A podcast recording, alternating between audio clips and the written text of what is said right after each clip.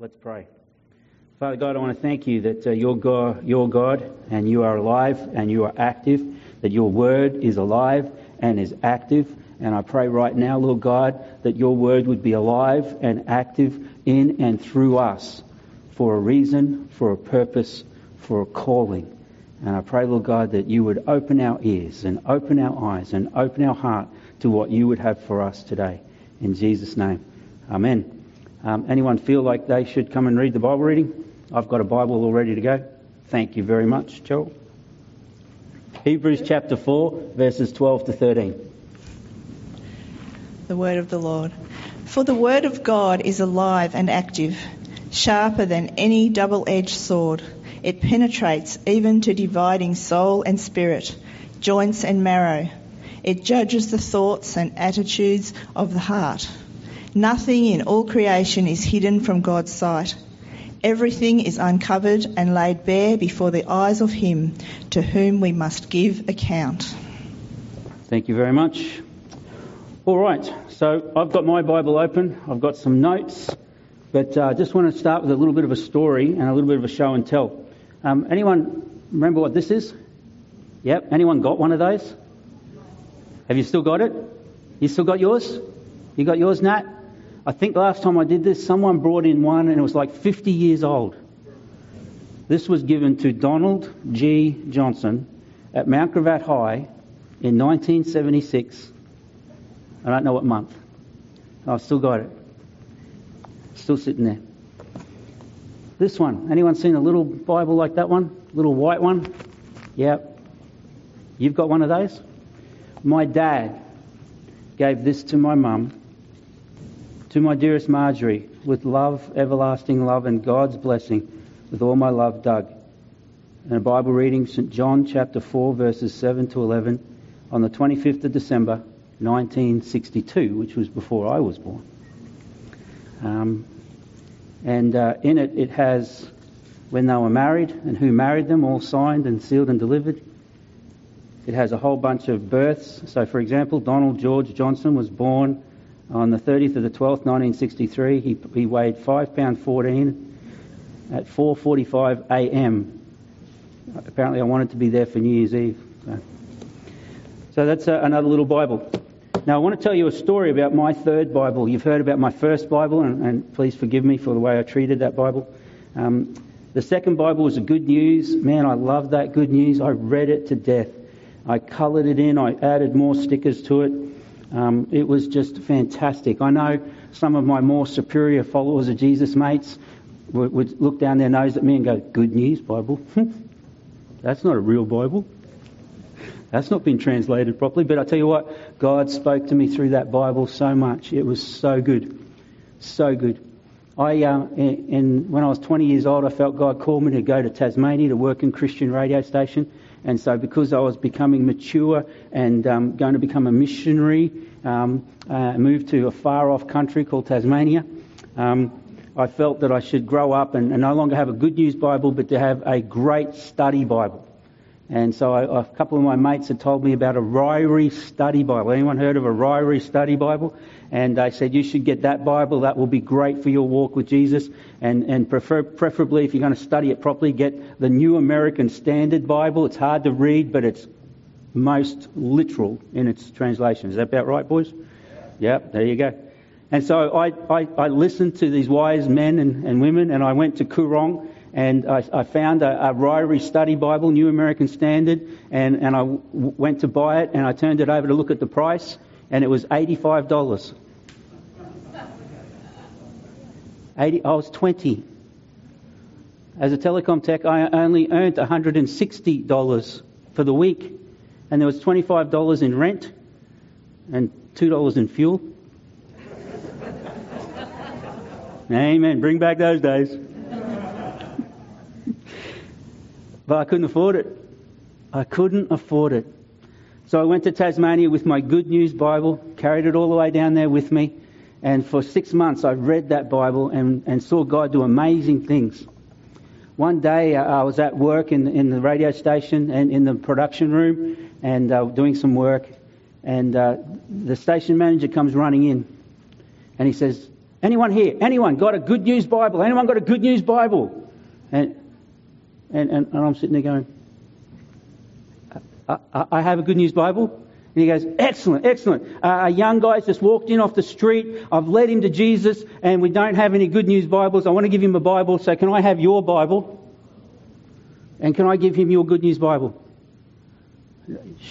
Sure. yes. He took the Bible, great big smile on his face, and he bolted out of the room. And my Bible was gone. I felt empty. I went back to work, and about an hour later, a guy I'd never met before and never met since walked into the back room. The production manager was there, and I was there, and he said, I'm looking for Donald Johnson. Everyone calls me Donny, one N. Yes, I'm Donald Johnson. And he goes, Do you know that today on the prayer list for the radio station is the day we pray for you? No. I'm very good on the prayer list. I should have known that. No, I didn't know that. And he said, Well, I've been praying for you today. I went, Oh, that's awesome. Thank you. Thank you very much. And he said, And I felt God tell me to come and do this. And from behind his back, he had a Ryrie study Bible. It was second hand. It had a great big sticker on it. It had been used and it had coloured in bits in it. I added a lot more stickers to it. I did a lot more colouring in. And when I finally went to Bible college, I took this Bible to Bible college and felt very mature as a Bible college student with my Ryrie New American Standard Bible. A week later, I was feeling low. I was feeling cold. It was July in Tasmania. I'd gone to church that morning. It was a Sunday. I was living in West Hobart, just about to start a, an amazing adventure. I didn't know that at that time. But I was alone, cold, a long way from home. And, and, and I had a pity party. And I went out and sat in the, sunroom of my house in West Hobart, which looked over Hobart and the Derwent River, but also had the cold breeze flow up the Derwent River from a little place south full of snow and ice, which is the only place south of Tasmania. And, um, and I prayed. Sorry, I confess. I whinged. I whinged to God. And I said, It's not fair. I've been faithful.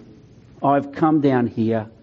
I've left my family. I quit, well, I tried to quit my job. I, am down here. I'm living for you, and, and I feel so beat up, disappointed, not seeing a lot of fruit. They won't let me play rock and roll on the radio station. It has to be contemporary Christian music. What am I doing here, God? This is not fun. And at that time, like God does with me, I don't know if He does it with you, but every now and then, often actually, He drops a verse into my heart or my spirit. And at this time, He dropped into me Isaiah chapter 41, verses 9 to 10. Isaiah 41, 9 to 10. Now, at that stage, I wasn't as smart as Brendan was last week, and I didn't realise that the book of Isaiah was in two parts. Uh, when I got to Bible college, I learnt that there was Deutero Isaiah and Trito Isaiah, and my Bible college lecturer, Professor Anderson, said there was one Isaiah, and so I was confused. But at this time, I wasn't confused because it was just the book of Isaiah, and I just thought it was one Isaiah. So away we went. I opened up this book, this book, this very Bible, to that passage, and someone else had already highlighted this verses in. So that got my attention. But they'd made a mistake. They'd highlighted two last words from the verse 8. So if you've got your Bibles there, Isaiah chapter 41, verse 8c through to 9 and 10. In the New American Standard Bible, it says, My friend. I tell you what, that got my attention.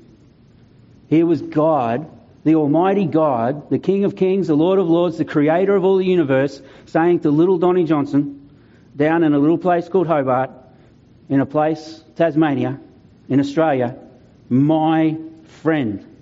He says this, to whom I have taken from the ends of the earth. From the ends of the earth. If you've travelled this amazing world, Australia is the ends of the earth. It's like a long way away. It's a long way away.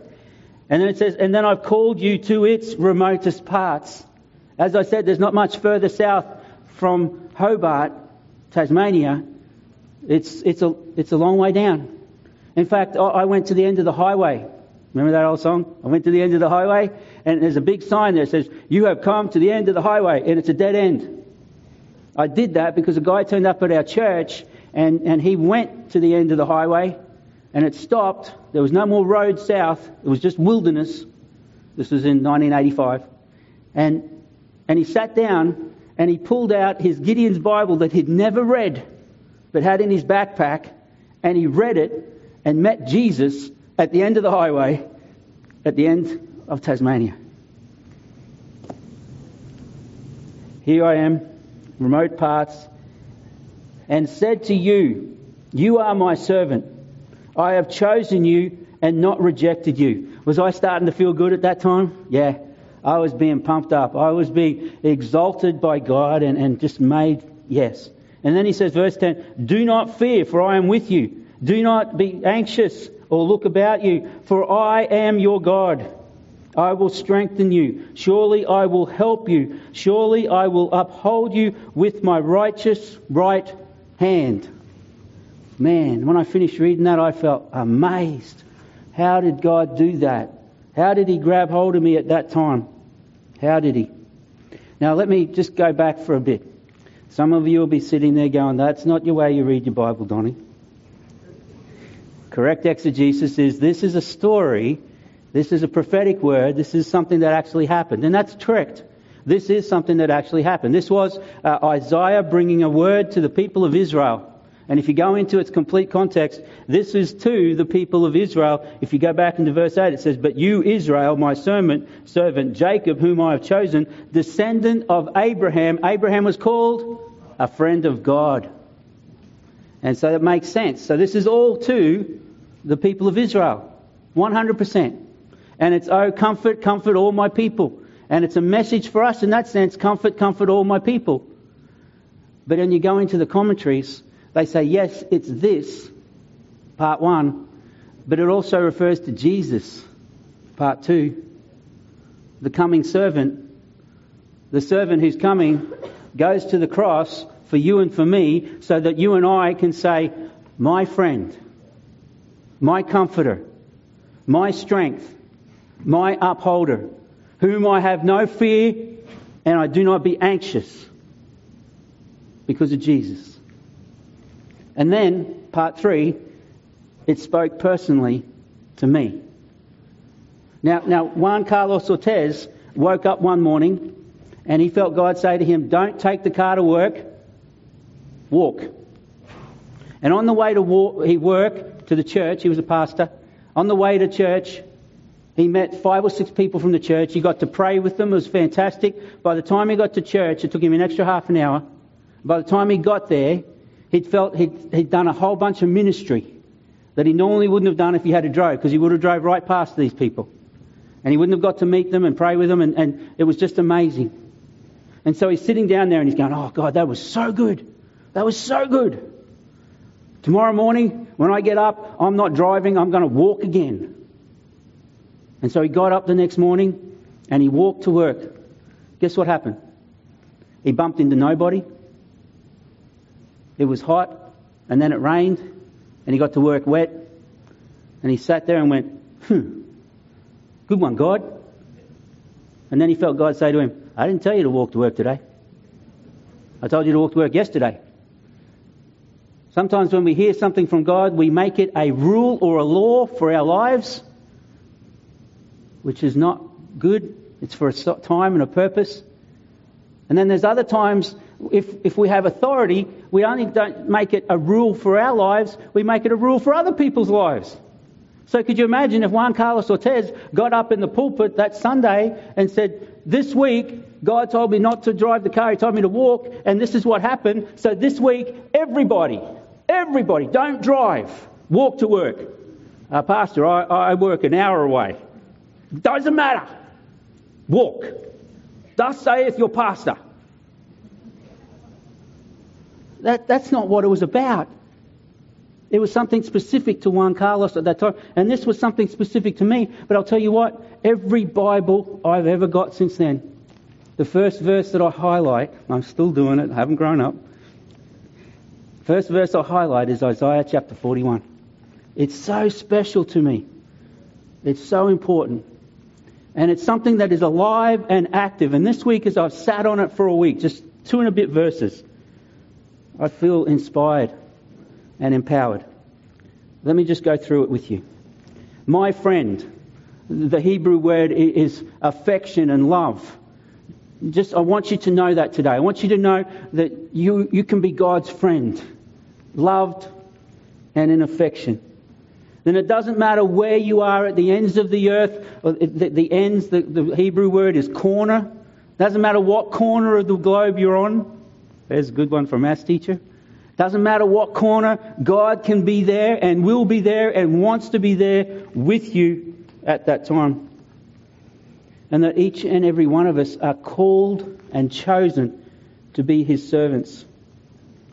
There's a couple of commands in this, and it says, no fear.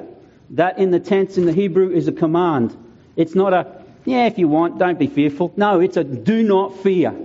Fear is not good for us as people. And it says, do not be anxious. That's a command as well. And he also says, you are not rejected. You are not rejected. And he backs it up by saying, I am with you. And then he says, I am your God, and I will strengthen you. Surely I will uphold you. Now I looked into this word uphold because it seems to be a little bit of an old word. And, and in the Hebrew, guess what it means? To hold up. to lift, to be empowered. Do you want to be held up by God? Held in His hand? And then the righteousness in His mighty right hand, the righteous right hand. Now, for all the left-handed people, my apologies, but uh, this understanding was the right hand was the strongest hand, the right hand of the Father, the right hand. Um, left-handed people weren't thought of much back in those days. So it's right hand. That's, sorry, I apologize. Four facts I want to leave with you. God is with us. Is that a fact? God is with us. He says, I am with you to the ends of the age. I will never leave you nor forsake you. Number two, God has established a relationship. He's the one that came and died on the cross. He's the one that opened up the doors. He's the one that's done everything to put us there. And he says, I am your God. Number three, God gives us reassurances through his strength, through his help, and through his victory. And number four, he does not want us to have fear, anxiety, for he wants to uphold us in everything that we do. Because this was about Hebrews chapter 4, the Word of God is alive and active, sharper than a double edged sword.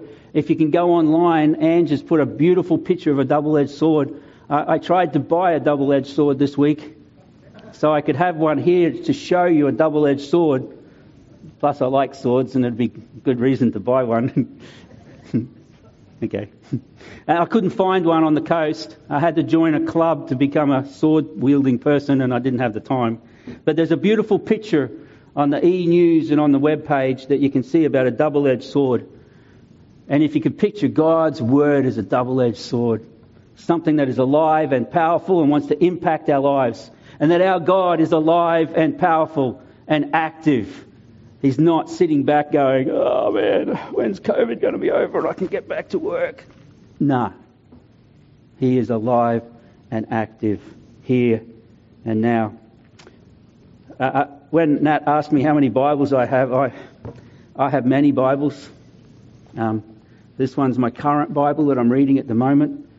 And um, I've got a whole shelf of different Bibles. So when I was reading this passage, I, I, I, went and opened up a whole bunch of different Bibles and, and read the notes. I, I got an old Dake's Bible, a leadership Bible I was given in 2004. And I, and I read the notes on this passage in the leadership Bible. And, and this leadership Bible said that um, in this passage, this Hebrew, uh, Hebrews, uh, Isaiah chapter 41, verses 9 and 10, uh, gives us the choice of what we want to align ourselves with. What we want to align ourselves with. And I went, okay, let's delve into that. And so as I bring this to an end, my challenge is, what is it that you want to align yourself with?